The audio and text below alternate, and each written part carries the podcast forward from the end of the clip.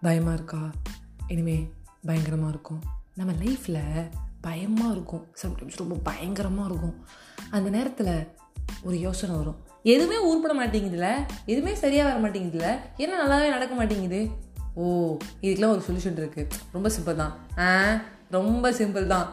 ஏன்னா நீ ஒன்றுமே பண்ணல. நீ ஏதாவது பண்ணாதான் எதாவது நடக்கும். நீ ஏதாவது செஞ்சால் மட்டும்தான் ஏதாவது சூப்பர் டூப்பரும் நடக்கும். நீ ஒன்றுமே முயற்சி பண்ணல ஒன்றுமே பண்ணால் ஒன்றுமே நடக்காது. அதாவது சட்டியில் இருந்தால் தான் ஆப்பையில் இருக்கும் அப்படின்னு சொல்லுவாங்க. சட்டியிலே ஒன்றும் இல்லலாம் ஆப்பையிலையும் ஒன்றும் இருக்காது உலகமும் இருக்காது சந்தோஷமாகவும் இருக்க முடியாது. சந்தோஷமாக இருக்கணும் ஏதாவது நடக்கணும் சூப்பராக இருக்கணும்னா ஏதாவது வந்து எதனா பண்ணணும். ஸோ அதனால் எழுந்து எழுந்து இந்த பாட்காஸ்ட் கேட்கும்போது இன்னொரு முப்பது செகண்டை கேட்டுட்டு முடிச்சதுக்கப்புறம் உங்களுக்கு ஒரு வெறி வரும். அந்த வெறி என்னென்னா எதாவது எழுந்து போய் பண்ணணும் அப்படிங்கிற எண்ணம். எண்ணம் போல் வாழ்க்கை அந்த நல்ல எண்ணத்தை விதைச்சி எதானு பண்ணணும் அப்படின்னு நினைங்க. கண்டிப்பாக வின் பண்ணுவீங்க.